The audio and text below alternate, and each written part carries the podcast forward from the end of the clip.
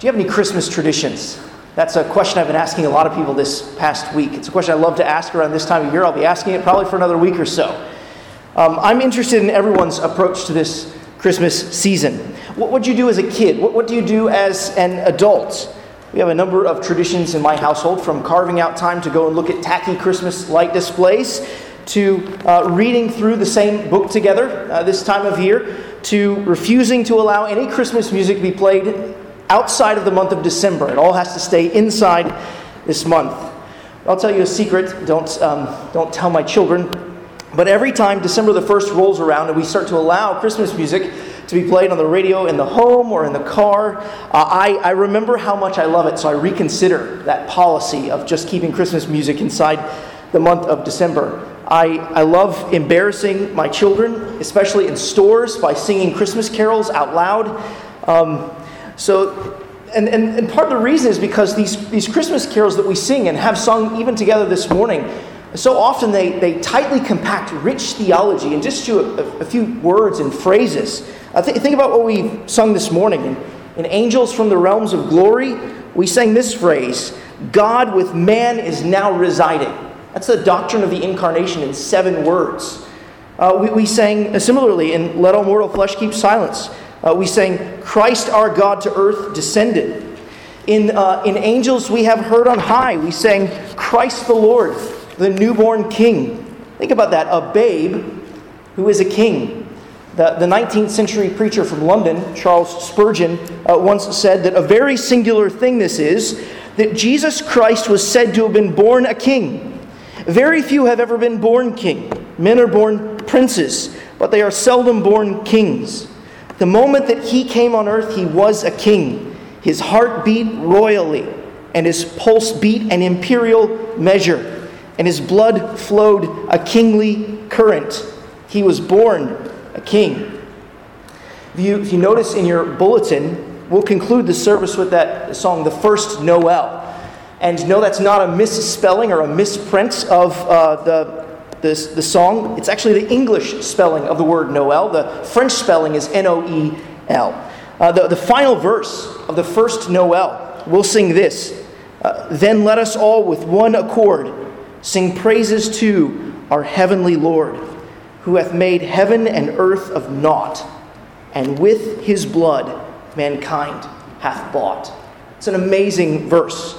In four brief lines, it reminds us of the doctrine of God's sovereignty, of the doctrine of the creation ex nihilo, creation out of nothing, and of the doctrine of the atonement. Christmas carols, they can really pack a punch. And they call us to stand in awe and sing in adoration of God's grace toward us in Jesus Christ. It's a wonderful tradition to sing these carols at this time of year. And it's my prayer that even as we've been singing these carols, experiencing it out and about our life in this world, that they will inform some of our thinking even about Luke chapter 2 this morning as we think about the arrival of the Lord Jesus Christ. And it's my hope that as we study Luke 2, that our adoration of him and for him will lead us all with one accord to sing praises to our heavenly Lord. Let's dive into God's Word together. Turn in your Bibles, if you haven't done so, to Luke chapter 2. If you're using one of the Bibles provided, you can find the passage on page 857. 857. Having that text open will help you to, to follow along. Now, as you may recall, Luke, he's a physician, he's a ministerial companion of the Apostle Paul, and he is writing this gospel. His gospel is written a mere 30 years or less after the events that it's recording here. And this gospel, which uh, means this good announcement, this good news, is basically a biography of Jesus. Uh, Luke's goal in this gospel, to use his own words, is found perhaps there in Luke chapter 1, verses 77 and 78, where Luke wants to give knowledge of salvation to God's people and forgiveness of their sins. Now, this, this goal, this aim of Luke's gospel reminds us that it's part of a, larger story. It's part of the story of the, the whole Bible, right? That from the beginning, that God created the world and all that is in it. But man sinned and rebelled against him and was then under curse and condemnation. And the goal of the Bible is to see God redeem his people, to save them out from under that curse and condemnation. And so Luke is announcing to us that this one who's going to save us out from under our sins and the curse of the law is the Lord Jesus Christ. So Luke is introducing us to Jesus. This is what we get to think about this morning. And last week, as we unpacked Luke 1, we, we were reminded that Luke, he's writing a faithful, a reliable word about God's purpose to bless his people, especially in the forgiveness of sins. Luke 1 told us that, uh, that the Savior of sinners was going to be born, and Luke 2 tells us that he was born, that the Savior was born. And as a whole, Luke chapter 2, we're especially going to look at verses 1 to 40 this morning. As a whole, these verses, they, they disclose the arrival of Jesus, the announcement of his birth, and his adoration. And these are the three parts of our text. The Christ arrives, that's verses 1 to 7. The Christ is announced, verses 8 to 21. And the Christ is adored, verses 22 to 40. And these three parts, they join in harmony. And what we should hear in their harmony is this that Christ has come to save us, so we should come and adore him. Christ has come to save us, so we should come and adore him. That's the message of Luke chapter 2 verses 1 to 40. And I pray that as we unpack these verses that we might come and adore the Christ who came to save you from your sins. I pray that you would rejoice with the angels and the shepherds.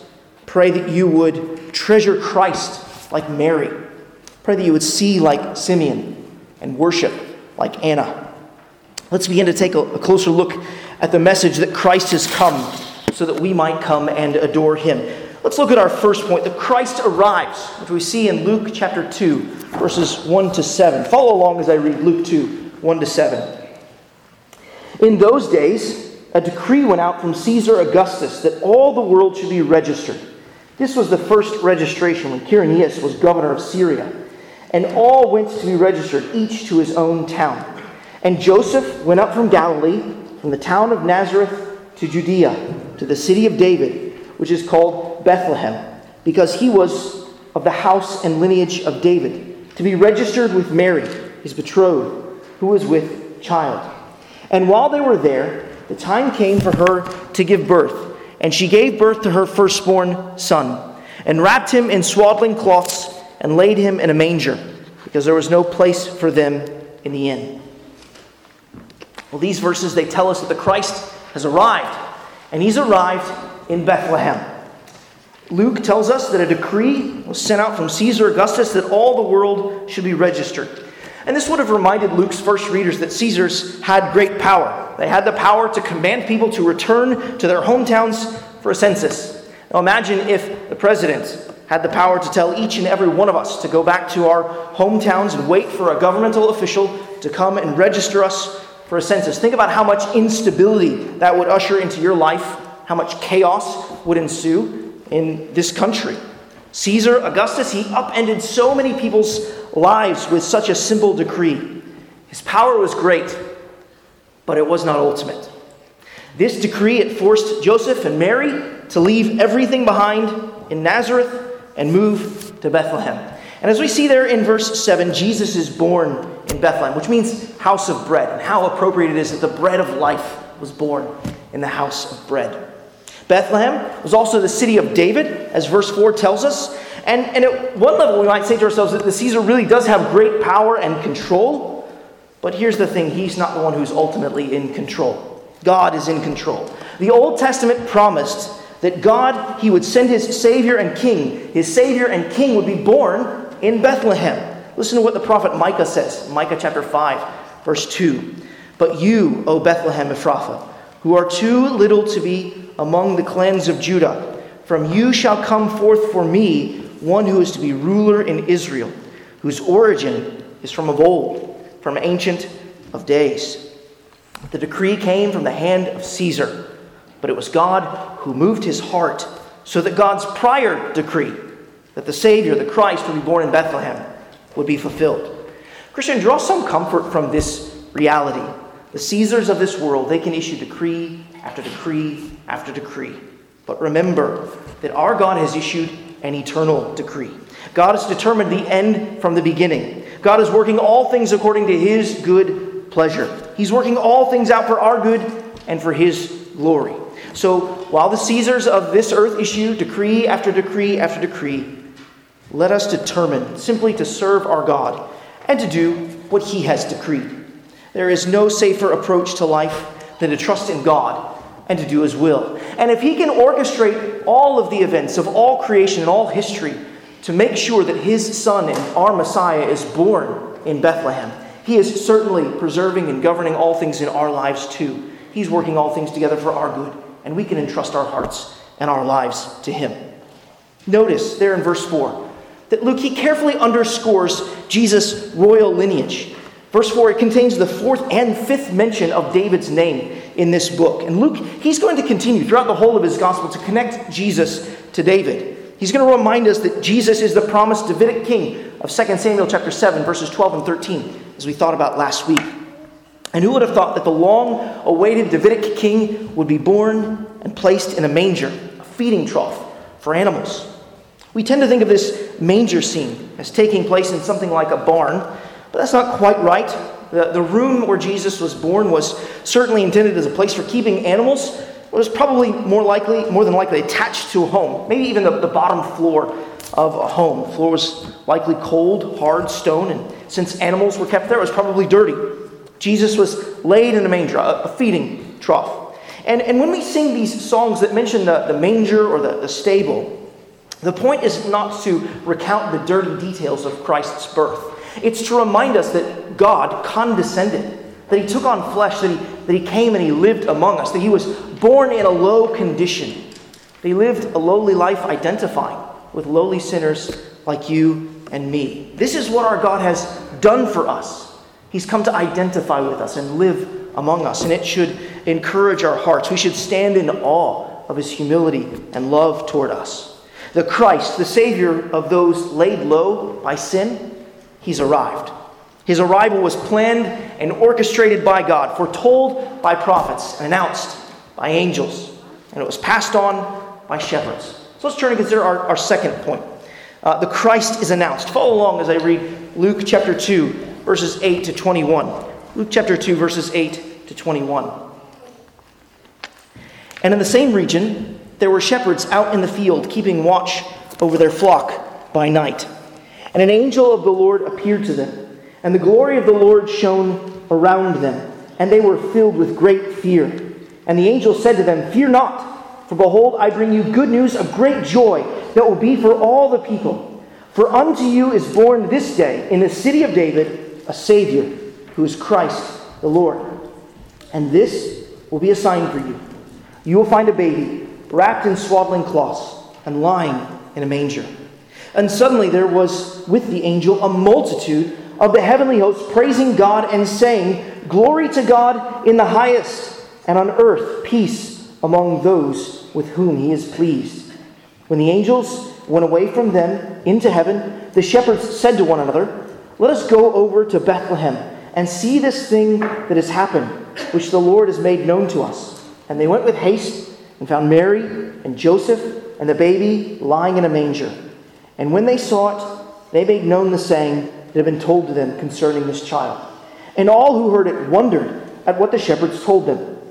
But Mary treasured up all these things, pondering them in her heart. And the shepherds returned, glorifying God and praising God for all that they had heard and seen, as it had been told them. And at the end of eight days, when he was circumcised, he was called Jesus, the name given by the angel before he was conceived in the womb.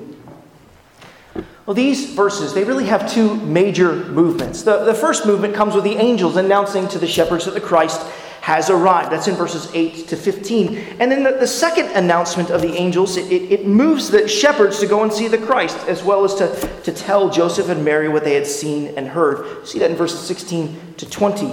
And these verses, they conclude with the announcement of the child's name there in verse 21.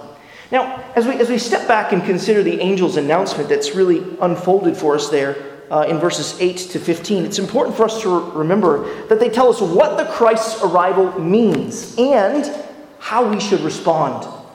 The angel give the earth, uh, heaven's perspective on Christ's birth. And as with other angelic announcements in the book of, of Luke, fear falls upon the angel's audience.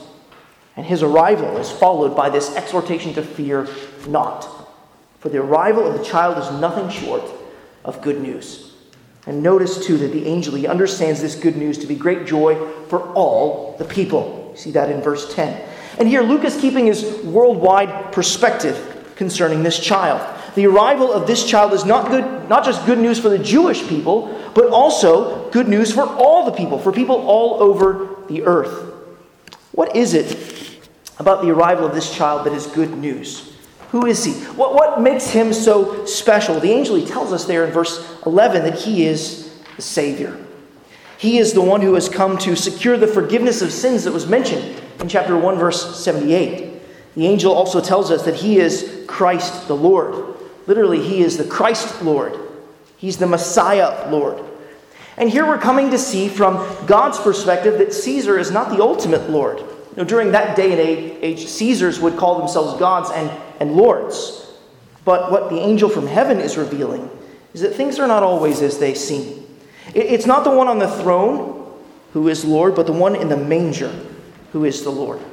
And we're also coming to see that this baby is the Messiah, which is to say, he's the Christ, as verse 11 says. He's God's anointed. This has background in the, the Old Testament. That word Christ refers to God's anointed ones, particularly connected to God's promised king in Psalm 2. This child has been anointed and commissioned by God to accomplish and offer salvation for all people, for people all over the world. And it's at this announcement that God's Christ has arrived. Suddenly, we move from one angel to an army of angels there in verse 13. That's what the concept heavenly host means. It means heaven's army. This is a dramatic kind of advance in the narrative. The heavenly army, they issue heaven's battle cry God has come to make peace. That is good news for those who are at war with God through sin. The war between God and man is going to come to an end. Peace is proclaimed because the, the Prince of Peace, the, the Messiah, as Isaiah chapter 9, verse 6 calls him, has arrived. The heavenly army is announcing the King of heaven and earth has arrived.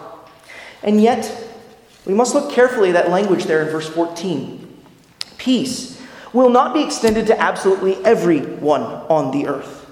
No, peace will be extended to those people with whom God is pleased. We've already learned from Luke's gospel that God's mercy is for those who fear him. Luke chapter 1 verse 50. Luke is beginning to confront us with the reality that we are going to have to form an opinion about this child. Will we believe the angelic announcement that he's the Savior? Will we believe that he's God's Christ Lord and King? What do you think of this message about Jesus? Better yet, what do you think of Jesus? Is he your Savior? Do, do you recognize that you need saving? That you're enslaved to sin and destined to bear the punishment for it apart from God's mercy? Is Jesus your Lord? Is he living, or are, are you living under his rule? Or are you living under your own rule, deciding your own ethics, your own way of life? Are you at war with God? Living according to your own way brings you into war with God. And we have all sinned and fallen short of the glory of God. We've all rebelled against God. We've all been at war with God. So the question is are you ready to make peace with God? In this world of sin, where meek souls will receive him still, the dear Christ enters in. Are you ready to be his subject and servant? He is willing to have you as your and he will be your Savior and Lord. Will you receive him? Will he enter in? Will you make peace with God today? Notice that the very next thing that happens is that Joseph and Mary are greeted with this news the news that the Christ, the Savior and Lord, has arrived. The, the shepherds take the angel's announcement to Mary and Joseph, and there's this already kind of this, this passing on of the good news taking place in the Gospel of Luke, this good news about this child. We've already seen that John the Baptist is in some ways proclaiming the Christ from the womb. And now we're seeing shepherds take the news to Mary and Joseph. Prophets can proclaim the news about Jesus, angels can, and so can lowly and poor shepherds. Everyone who receives Jesus Christ is commissioned to retell the wonders of his love. And in fact, retelling the wonders of God's love is a telltale sign that we have received him as our King. So is treasuring this very news about Jesus. Don't you love verse 19? Well, everyone's filled with wonder and amazement, we're told about Mary there in verse 19. But Mary treasured up all these things, pondering them in her heart. See, Mary's collecting this information, these details about Jesus and about who he is, and she is treasuring them. He is her Savior, he is her Christ, he is her Lord, and she's meditating on these things in her heart. Do you ever ponder, Christian? Do you ever stop to ponder your Savior, who He is? Do you ever stop to meditate and contemplate the things that God has told us about the Lord Jesus? You contemplate Christ and His character. You lingered over the truth that in Christ are found all the treasures of wisdom and knowledge, that He personally and perfectly and perpetually kept the law where you have personally and perpetually broken it. Have you meditated on the fact that He has fully satisfied the justice of God against your sins? Have you meditated on the fact that He has secured your justification, your right standing before God through His resurrection from the grave?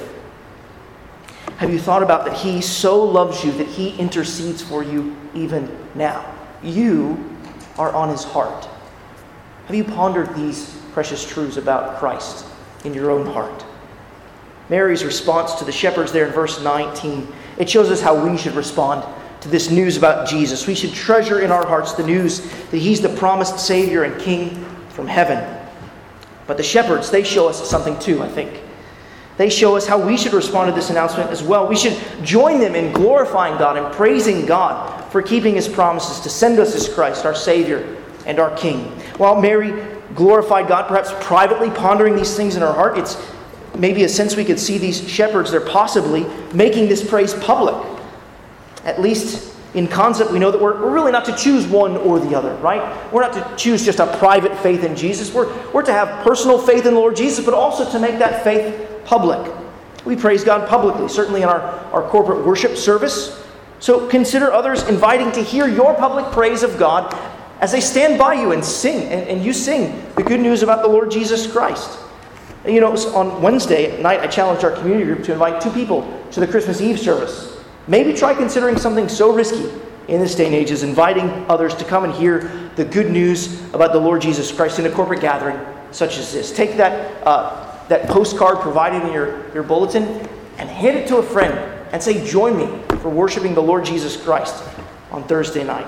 You could glorify God in another public way as well you could allow your private meditations on the glories of Christ in your personal devotions to spill over into your conversations in public. So as you as you read your Bible and pray each day, ask yourself, what does this passage teach me about Jesus? And, and ask yourself, how might this help my unbelieving friend or family member or coworker? What, what would be useful for them to know about Jesus from this passage? And then shoehorn that into your conversation. That's right, just force it in there. Uh, you can tell them, you know, this morning I was reading my Bible that this amazing announcement that angels, an army of angels, came to proclaim that God was willing to make peace on earth. What do you think about that? Do you have peace with God? Are you at peace with God? Bring that into your conversation and show your faith in the Lord Jesus Christ. Make your praise public, like the shepherds did. These verses, they began with an angelic announcement and they conclude with the announcement of the child's name there in verse 21. Look at verse 21 again. At the end of eight days, when he was circumcised, he was called Jesus, the name given by the angel before he was conceived in a womb. Verse 21 announces that Jesus is our righteous Savior and King. Something as mundane as his circumcision on the eighth day is important to our salvation. You see, the Old Testament law required that every Jewish boy had to be circumcised on the eighth day. And we see that in Genesis chapter 17, verses 11 and 12, and in Leviticus chapter 12, verse 13. Every aspect of the law had to be kept in Jesus' life in order for him to save his people out from under the curse of the law. And I think it's why this is why at this point that we get the announcement of Jesus' name. I don't know if you noticed this in the, the narrative of Luke, but the child's name was not announced uh, um, by a human until Luke chapter 2, verse 21. It was given initially in Luke chapter 1, verse 31 But we don't hear the name of the Christ again until this point, until verse 21. And I, I keep thinking that the reason why we, we, we get Jesus' name at this point in the narrative is one, because his name means uh, salvation is from the Lord. Uh, salvation is, is from the Lord. He is salvation that comes. His name means the Lord saves. And, and we're reminded of this, this connection of the law and Jesus' name, the Lord saves, because that's what we need to be saved from. We have not kept the law, and we need to be saved from the condemnation the law pours out upon us. And Jesus has come to save us from the curse of the law. And this is why his name, the announcement of his name, is so sweet to the ears of those who trust him. Because you know that the announcement of his name means that the salvation of the Lord has come. It's come in this child. And this is precisely what Simeon and Anna recognize about Jesus in Luke chapter 2, verses 22 to 40. This is why they adore him, because salvation is found in him. This is what we turn to think about now in our third point. Christ is adored. Follow along now as I read Luke chapter 2, verses 22 to 40. Luke 2, 22 to 40. And when the time came for their purification according to the law of Moses, they brought him up to Jerusalem to present him to the Lord. As it is written in the law of the Lord, every male who first opens the womb shall be called holy to the Lord. And to offer a sacrifice according to what is said in the law of the Lord, a pair of turtle doves or two young pigeons. Now, there was a man in Jerusalem whose name was Simeon. And this man was righteous and devout, waiting for the consolation of Israel. And the Holy Spirit was upon him. And it had been revealed to him by the Holy Spirit that he would not see death before he had seen the Lord's Christ. And he came in the Spirit into the temple. And when the parents brought in the child Jesus to do for him according to the custom of the law, he took him up in his arms and blessed God and said, Lord, now you are letting your servant depart in peace, according to your word. For my eyes have seen your salvation, that you have prepared in the presence of all peoples a light for revelation to the Gentiles, and for glory to your people Israel. And his father and his mother marveled at what was said about him. And Simeon blessed them and said to Mary his mother, Behold, this child is appointed for the fall and rising of many in Israel, and for a sign that is opposed. And a sword will pierce through your own soul, so that the thoughts from many hearts may be revealed. And there was a prophetess, Anna, the daughter of Phanuel of the tribe of Asher. She was advanced in years, having lived with her husband seven years from when she was a virgin, and then as a widow until she was 84. She did not depart from the temple, worshiping with fasting and prayer night and day. And coming up at that very hour, she began to give thanks to God and to speak of him to all who were waiting for the redemption of Jerusalem. And when they had performed everything according to the law of the Lord, they returned into Galilee, to their own town of Nazareth. And the child grew and became strong, filled with wisdom, and the favor of God was upon him. Well, these events, they all take place in and around Jerusalem. In them, we see Simeon and Anna adore Jesus, as well as God the Father. Verses 22 to 24 explain for us the two reasons why Joseph and Mary and Jesus came to the temple in Jerusalem. The first was to make purification for Mary, and the second was to dedicate Jesus to the Lord, to, to set him apart. The ceremony for Mary's purification has its background in the law of Moses in Leviticus 12 and the ceremony for Jesus' dedication has its background in Exodus 13. Verse 24 reveals to us that Joseph and Mary could not afford to offer the sacrifices that the wealthy in Israel could offer. Rather, they appear to be part of the, poorer population in Israel, and still they were rich in faith and faithfulness to God. And so was Simeon. We're told that he was righteous and devout, waiting for the consolation of Israel, and the Holy Spirit was upon him. Wouldn't you want that to be a description of your life living before the Lord? If you're ever looking for a scripture passage to pray for your fellow brothers and sisters in Christ, then pray this. Pray Luke 2 25. Pray that your brothers and sisters in Christ will be righteous and devout.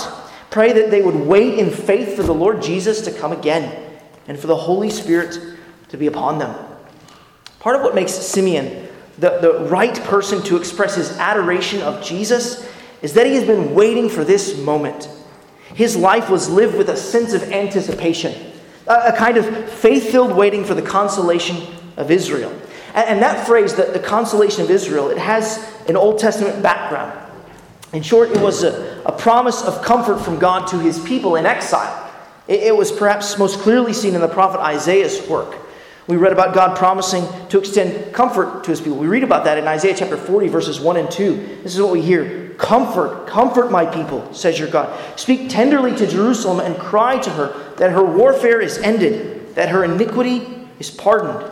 Little later, Isaiah says in Isaiah 49 13, Sing for joy, O heavens, and exult, O earth. Break forth, O mountains, into singing, for the Lord has comforted his people and will have compassion on his afflicted. And then Isaiah 51, verse 3, we hear the Lord's comfort again. We hear this For the Lord comforts Zion. He comforts all her waste places and makes her wilderness like Eden, her desert like the garden of the Lord. Joy and gladness will be found in her, thanksgiving the voice of song. And I could keep going. Isaiah continues to extend comfort in Isaiah 57 and Isaiah 61. But the important thing to remember is that Isaiah was looking into the future and seeing a day when the hardship, the warfare that was the exile itself, when it was over. And if this is true, it should lead us to ask why was Simeon waiting for the consolation of Israel? After all, didn't Cyrus, didn't that king end the exile and return the people of Israel back to their homeland? Wasn't Simeon standing in the temple at Jerusalem? And yes, he was. And yes, Cyrus did end the physical exile. But there was a more fundamental exile that had taken place. God's people had been exiled from God's presence for their sin. Adam and Eve were removed from the garden. They were exiled from the garden. There was no way back into God's presence because of their sin. You see, it wouldn't be until the coming of the Lord Jesus Christ that God would speak his final word of comfort to his people. The final word of comfort through which would come the forgiveness of sins. And this final word of comfort would come through God's Christ. There are clearly some unique things that have been happening in Simeon's life. You'll notice in verse 26 that the Holy Spirit had revealed to him that he would not see death before he had seen the Lord's Christ. That's not normal, that's, that's unique. And from the descriptions of the Holy Spirit's work in the Scriptures, we know that he does not go around offering indiscriminate revelation about kind of random events and subjects in a person's life. Now, in John chapter 16, verse 14, we learn that the specific work of the Holy Spirit is to direct God's people to God's Christ. That's the work of the Holy Spirit, to direct God's people to God's Christ. The, the Spirit's work is Christ focused. And, and that's what's happening here, isn't it? The Holy Spirit is directing one of God's people to God's Christ. The time has come. And notice what the Holy Spirit inspires, reveals to us as he inspires Simeon to speak over Jesus. And, and remember that he is holding Jesus in his arms when he says these things. It's an incredibly moving scene. Simeon acknowledges the Lord's faithfulness. Here is the fulfillment of your promises, Lord God. And he confesses that he can die in peace. The only way that you can die in peace is if you're holding on to the Lord's Christ. Simeon, he's holding Jesus in his arms and he says, My eyes have seen your salvation. Friends, Jesus, He is God's salvation. Salvation is found in no one else. Have you looked on Jesus in this way? Is He your only hope in life and in death? And notice that Simeon says that God's salvation has been presented, prepared in the presence of all peoples. God has not been going about this work of salvation in secret. He's been revealing his saving purposes from the beginning. He revealed his saving purposes to Adam and Eve right there in the garden in Genesis chapter 3 verse 15 when he promised that a son would come and crush the head of the serpent and defeat sin. God revealed to Abraham that his offspring would serve as a blessing to the nations. To Egypt and the nations of the world, God revealed that he's a saving God, saving his people from slavery in Egypt. He can give what he promised. He revealed to David that one day a son from David's line would sit on his throne and rule the world in glory and honor and power. The prophets proclaimed the coming of this child. They declared that this child would be the Savior of the world, or as Simeon puts it there in verse 32, a light for revelation to the Gentiles and glory for your people, Israel. You recognize that those two people groups, right, they make up the whole people groups of the world the Jews, and then there's Gentiles, which is everybody who's not Jewish. Jesus is the Savior of all, He's the Savior of the world. And Simeon is, of course, alluding to what we read to earlier from Isaiah chapter 49, verse 6. God speaking to his servant says, It's too light a thing that you should be my servant to raise up the tribes of Jacob and to bring back the preserved of Israel. I will make you as a light for the nations that my salvation may reach to the end of the earth. Jesus is the Savior of Jews and Gentiles. He's the Savior of all peoples, and He's been presented in the sight of the world. Do you hear what God promised Isaiah? Do you see what Simeon is saying? Jesus is the one who will be the Savior of Jews and Gentiles. He will be the one to end the exile and bring God's people back into God's presence. He is our salvation. And Joseph and Mary, they are awestruck. They're awestruck by Simeon's adoration. And Simeon gets personal there, doesn't he? In verse 34, Simeon turns to Mary and he effectively says, Your son Jesus, he's going to expose the hearts of many people. He will be their Savior or he will be their judge. He, he will be rejected or he'll be received. He is God's instrument of salvation and God's instrument of judgment. Mary, you are going to see all of this unfold in Jesus' life. And as his mother, it will be cause for great pain. Simeon tells her it will be like a sword piercing your heart. We know from the end of Luke's gospel, where the rejection of Jesus culminates, that Mary, she would see her own son and Savior crucified. What mother could bear that pain? And yet, Simeon's word his words, they also throw light upon a crucial question for us. How will we respond to Jesus? Will we receive him or will we reject him? Will we adore him or will we be aggravated and agitated by him? We, we also need to understand that Jesus, that he, not just in that day, he evoked agitation or adoration, we need to recognize that Jesus continues to evoke adoration or agitation. The scriptures plainly teach that not all will honor Jesus. You know, some will hate Jesus. There's a sense in which Jesus remains a divisive figure. Jesus even told his disciples that they would be hated for his name's sake. And Christian, I think that you need to be prepared for this. We live in a world that's hostile to Jesus, and you need to be prepared to honor him. Not all hostility will be communicated at the same level or in the same way. We know some places around the globe, our brothers and sisters in Christ, like in Nigeria and Iraq, uh, they're subject on Christmas Day or Christmas Eve, they're subject often to bombings in their worship places. And yet, I stand amazed that they continue to gather there. They know there's a real potential risk for them to die when they gather with God's people for worship. And yet, they turn up to honor the Lord Jesus Christ. Now, we, in God's kindness, do not face that same kind of hostility. But we do sometimes face hostility for our gatherings. Just last Sunday, our uh, kind of musicians were having a, a jam session uh, down below, and after that jam session in the fellowship hall, I left the church building. I walked out. I was greeted by a couple who was walking by, and uh, the, the husband of this couple, they were walking their dog. He, he said to me, "Don't you think it's a really strange time to be doing church?" To which I immediately replied, "It's always a great time to be doing church." And uh, his wife said, "Well, there you have it." And um, he said to me again, No, no, no, don't you think it's a really strange time to be doing church? As if, right, I didn't understand the question the first time through. And his wife said, Well, you have a great day. And she kind of moved him along. Well, that's a subtle form of hostility against obedience to the Lord Jesus, I think. And we need to recognize that that opposition is going to occur in our world. And we should not be offended by it. Uh, we should not be angered by it.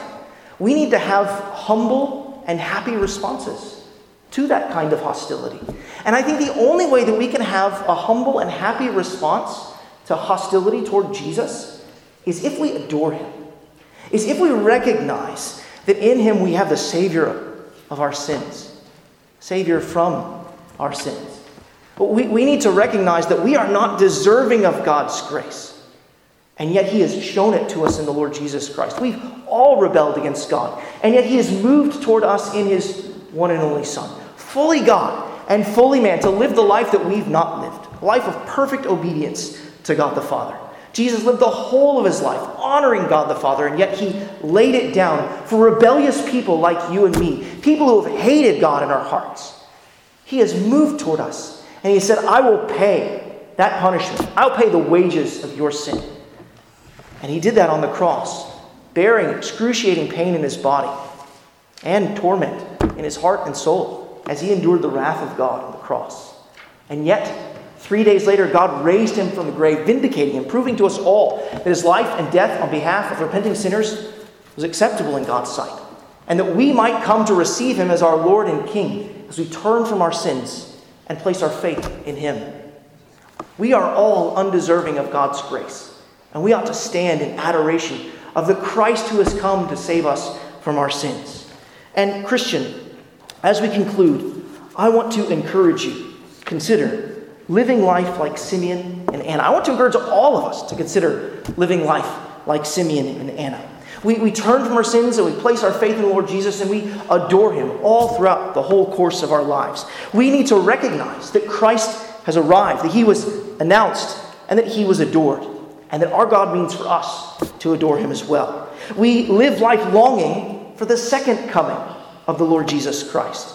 God's Savior and King. Let us spend our lives pursuing righteousness and devotion to our Savior and God and King. Let us spend our lives thanking Him, praising Him, adoring Him, telling others about Him and the goodness of His love. We are waiting for His return in faith. Remember that Simeon and Anna, they were waiting for His appearing, and He appeared. He will appear again. He has come, and He will come again. We're reminded of this in 1 Thessalonians chapter 4, verses 16 and 17. It tells us this about the second coming. He says, The Lord himself will descend from heaven. Jesus came personally the first time, he will personally come again. The Lord himself will descend from heaven with a cry of command, with the voice of an archangel, and the sound of the trumpet of God, and the dead in Christ will rise first. Then we who are alive, who are left, will be caught up together with them in the clouds to meet the Lord in the air and so we will always be with the Lord. Christ, He has come to save us from sin and death. So let us come and adore Him.